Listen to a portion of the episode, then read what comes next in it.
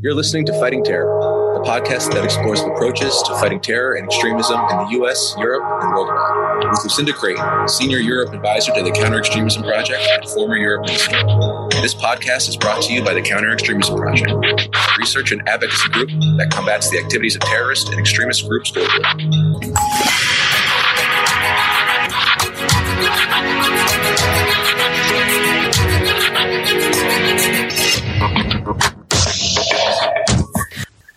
Hello and welcome. For today's podcast, I'm delighted to be joined by Sophia Koller, who is a senior research analyst with CEP.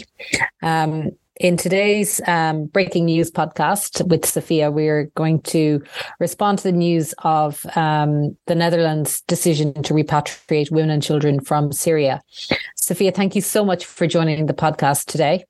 Thank you so much for having me. Uh, it's a, it's a great pleasure, and I know that you are uh, a real expert on this issue of uh, returnees. Um, so, I guess just to to jump straight into it, two days ago, twelve Dutch women were picked up in Syria and are being transported to the Netherlands, where they will be taken into custody for crimes relating to terrorism offences. And this was confirmed um, by a formal decision of the Dutch cabinet. So, could you tell us a little bit, firstly, about the process of repatriating uh, female ISIS uh, members and the, the the challenges which uh, will will arise or do arise when prosecuting such returnees?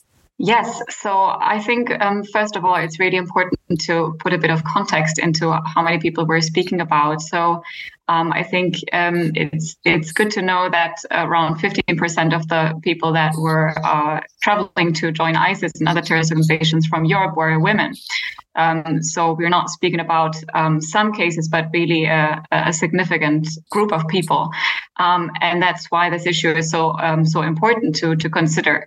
Some of these women have been uh, held in Kurdish administered camps in northeast Syria for five years, some less, but some have been really uh, having a, a, significant of uh, time um, spending over there. Um, and um, most, um, and I will focus mostly on, on Western states or European states, have been really reluctant um, in, in dealing with this issue. And I would say that most have, um, first of all, tried to to not deal with it, to just leave people over there, and that includes women as well. But then, in the past years, there have been um, partly due to international political pressure, uh, some national court orders that have pushed governments to reconsider their position and start repatriating first um, orphans, very small and, and, sick children. And there has been also an, an interesting development in also um, repatriating uh, female adults. Um, however, it's also important to consider that, um, uh, according to international law, minors cannot be separated from their parents against their will. That means that most um, of the countries, for example, also Germany, have decided to repatriate minors only together with their mothers. Um, so that means that most of the repatriation of adult women, such as we see now in the Netherlands, uh, really remain the exception. And uh, that's why I think this is really an, an interesting and, and, a positive development. But uh, yeah, so the, the, the, process is really um, locating the women. They have to be willing to uh, come back to the country, which is not always the case. Uh, you have to take DNA samples if it's not clear. Um, and then there needs to be a lot of uh, logistical uh, organization around um, making sure that um, the woman uh, is put on a plane, uh, lots of cooperation with the US forces, the Kurdish forces, and sometimes also with uh, European partners as well. To the second part of your question, so I think that um, overall, one of the main challenges when you prosecute returnees is to gather enough evidence for a conviction. So that's uh, that concerns both men and women. And um, this is just because it's um, like most of the crimes happen abroad, um, and investigators from European countries cannot simply travel, travel to Syria and, and, and interview or, or gather proof. So, so that's first of all. And then if you want to prosecute female returnees, um, there are several other challenges that add on to this. So first of all, and, and this is still um, the case today, there are a lot of stereotypes that um, both governmental but also non-governmental actors hold that you know, women were naive. They were just lured uh, into joining ISIS. They were not really responsible. They did not really do anything beyond being a housewife and a mother. And though we know now that women supported IS and also other terrorist organizations in many different ways, and very crucial ways, these stereotypes sometimes hinder the willingness um, to prosecute them. And even if there is a willingness from legal but also political actors there um, is still an insecurity um, as to which, which, offenses and which crimes can be used. Since in many cases, um, anything that has to do with participation in political violence um, has mostly been constructed around how men act in terrorist organizations. So I think there, there there's much more to be done. And, and finally, also, uh, women are much less present in propaganda. They're either wheeled or they do not appear at all, such in the such as with ISIS. So um, th- these are some of the challenges. But, but, I would still argue that female returnees can be prosecuted, and they have been prosecuted in many countries already, um, and not only for terrorism offenses, but also for core international crimes such as crimes against humanity, but also the the failure to fulfill their duty of care and education towards their children. So it is possible, though challenging.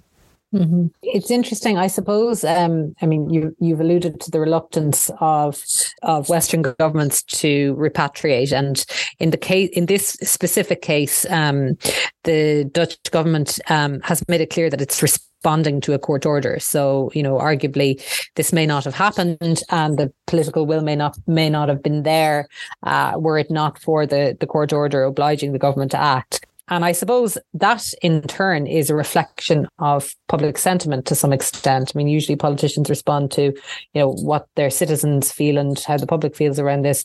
And there are costs associated with, with repatriation, etc. You know, I suppose a, que- a question, a valid question, I think that, that many people might ask is, you know, is there, um, besides the international obligations that exist, you know, is there, um, is there a logical, compelling reason uh, to repatriate uh, these women and children, um, you know, that can be framed in the national interest. Um, so, is there a national interest in returning um, women and children who have participated in ISIS activities or, you know, have been have been supporting potentially terrorist activity? Um, what is, you know, what is the argument uh, objectively in favor of of bringing them home? Yeah, so I think that it's important to differentiate between women and, and minors. So they're often put together in, in, in one category, and in, in, many aspects, that is um, that is also true since they are coming back uh, with their mothers um, and they're their primary caregiver. However, when it comes to minors, most of them have been taken by the parents to ISIS territory, so they are victims of their parents' decisions. Some of them have been uh, were born abroad, so like even more so had no say in the decisions uh, whatsoever. So i think that first of all minors have to be considered victims and have to be considered as um, not having any kind of guilt uh, in, in in their situation. On the contrary they have been they are suffering their parents' uh, decisions in the camps during their time with ISIS, and even now as they're coming back and, and trying to readapt to a very, very different life. Um, so I think that's just um, child protection issues here are, are, are on the forefront if, if you speak about why we should repatriate minors. I mean, it's a very it's a very obvious obligation to uh, to protect uh, minors. Then, when it comes to women, and I would also put, put adult males in, in the same category for now. So there are several very, very important arguments. The one that is still being debated is the, the legal obligation to repatriate. Um, there is no consensus, but there are several organizations, uh, several legal experts that have been saying, yes, there is a legal obligation. Uh, countries have to protect their citizens from, let's say, the situation in the camps. Um, so whatever crimes they have committed, uh, they cannot be kept uh, in detention without any kind of um, accusation. So no legal process, no access to lawyers. So there is this this legal component. Then uh, you have also humanitarian factors. Um, so uh, just the situation in the camps are very bad. So there's also the the, the obligation to to protect your citizens against uh, inhumane treatment. And then finally, so without going further into those arguments, but if, if you speak about uh, national security, even here we have a very compelling argument that is to say that yes, there is certainly a potential security risk that is posed by most of those who have joined and who have lived in IS territory. However, if you assume that there is a potential risk, how do you assess and manage that risk? And the assessment and the management of that kind of security risk cannot happen in an adequate way if they are in a camp uh, in a very unstable uh, region as well, uh, where people can escape both from prisons and from camps, where there is uh, in in some uh, uh, factions of, of the camps even no way to even go in as, as a security guard. So if, if you really make the point that national security is what we're looking at, then yes, to assess that kind of security risk, to manage it um, and, and develop adequate responses, then repatriation is, is the only option really. Uh, and if we do not act, there are uh, there is a fear that, for example, there is another prison break, um, more people will be free, they will um, escape. There is no way of knowing where they are. So if yeah, if we if we want to make that security argument, yes, I, I would say that even in that sense, even if it, it at first it might sound, sound counterintuitive, still here uh, the repatriation is, is the only way to assess it, also then to ensure um, prosecution, reputation, everything else. Mm-hmm. That, I think that's that's very clear, and uh, I think a very logical perspective from the national security perspective. When you look at um, those who have been repatriated, obviously prosecution successful prosecution levels are low. You know, due to lack of evidence, in some instances, lack of cooperation, etc. How have you assessed the manner in which the risk has been managed in in different um, European member states, and you know, is it improving uh, as as countries gain experience of managing um, returnees? You know, are there are there examples of best practice in certain member states, or you know, is there a trend across um, the West, um, if you like, where you know uh, systems are being put in place that perhaps are better now than they were five years ago? So, I mean, one of the things that I I would uh, point out here is that we have already developed a better response to risk posed by female returnees in acknowledging their potential security risk, in acknowledging the roles that they have been playing with ISIS. So in Germany before around 2017 to 2018, and in France, for example, before 2016, women would just return and nothing happened. There were no uh, systematic investigation, prosecution. There was no systematic arrest warrants. So they just c- could just return to their lives, um, no matter whether they were really disillusioned or still very radicalized and, and, and mm. preparing something. I mean, for now, nothing happens um, happened, but I would say there's also a question of luck. That's not because we have we have been exceptionally good at assessing risk posed by female returnees. So, having said that, there is already, I think, a positive de- development in that direction. Then i mean um, staying with those two examples so in france once there was this understanding okay yes women can also pose a security risk they they have made sure that whoever returns both man and woman uh, will be immediately arrested and will be immediately prosecuted for membership in a terrorist organization, um, and then will will receive a prison sentence. So no matter what the person did concretely on on the ground, just this fact of traveling and being in ISIS territory is enough. So. Uh, I would argue that in that case, France kind of postponed the problem because um, quite a short process, um, prison sentence, um, and France is now developing um, a, better system to um, assess risk that is also posed by women in special units. Uh, they have uh, been developing uh, more gender sensitive disengagement offers also in, in prison once they are released from prison. However, I mean we're we're still talking about very few numbers, so uh, I would not uh, want to to say anything about whether there are best practices or not. They're just you know something that is developed. And i think that's really good. In germany there have also been uh, female returnees uh, sentenced to, to prison sentences. So uh, the average is around three years and 11 months including including probation. And, also here i would say one of the strengths is the role of the civil society actors who have been already in contact with the women many times, um, still in the camps, have been in contact with their families, and are really in, in close contact supporting them uh, during the trials, but also then later on in, in the rehabilitation and, and reintegration disengagement process. Um, mm-hmm. And also here, there's a willingness to adapt, you know, to, to gender sensitive approaches. So I would say that there is a growing willingness and a growing understanding of what is needed, and that we have focused too much on on on male uh, male returnees or, or in, in general male extremists. So yes, um, first of all, um, considering prosecution of female returnees, that, that's one thing. Um, and then adapting all approaches that we have to, to make them gender sensitive. Because in some in some senses, um, rehabilitation, disengagement, and so on is, is is gender neutral. So there are aspects that are both uh, for, for, both uh, um, men and women very relevant, and then there are other aspects that really are uh, have to be more targeted. Yeah, maybe maybe so far. Mm-hmm. So in the in the in the Dutch case, the the justice minister um, has confirmed, or I suppose, uh, reassured uh, parliamentarians and, and the public that the women will be arrested um, on arrival, and he's also, I think, um, con- confirmed that they'll be tried, which probably probably is a little bit difficult to to guarantee at this point um, until you know investigations have been carried out. Are there specific? I mean, you've made made reference to gen- gender sensitive processes um, that will be necessary.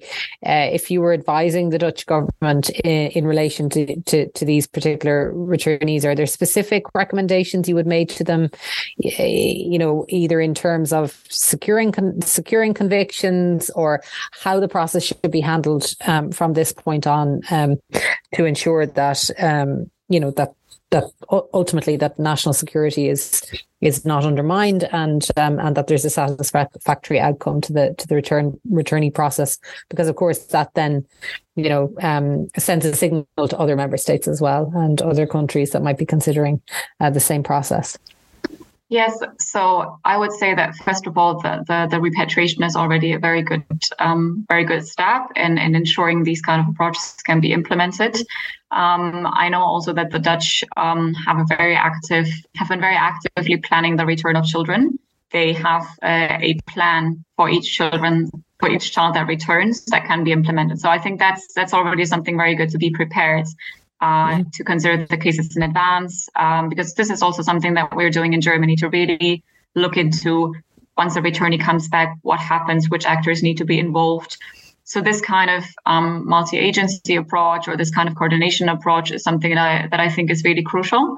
And um, so I would say this is um, something that needs to be uh, continued. So from from the moment that the person returns, either adult or minor, this is really the start of the process. It's not like the repatriation is is by far the the the end of it. It's the, the tiny first step in a in a very long and complicated process for all all people involved. So to ensure that there is for each returnee a uh, individualized and multi-agency support in the long term, I think that would be the, the, the most crucial one. Um, I talked about uh, developing gender and age sensitive approaches, so both to risk assessment, rehabilitation, integration. So this is also something that needs to be looked at, but this also takes time, right? So uh, a risk assessment tool, you, you don't build that in two months. So keeping up the structures that the Netherlands has already um, is, is is very good. Ensure uh, long term funding also for people uh, working in, in the sector, and uh, finally, maybe something that is also um, very crucial is to ensure that um, mental health support is also um, provided in the long term, both for minors, but also for women and also adult males at, at some point. Um, this is really relevant because most, if not all of them, might have made very traumatic experiences. And as we know, trauma is something that can, up, can come up much later once a person feels a bit more secure.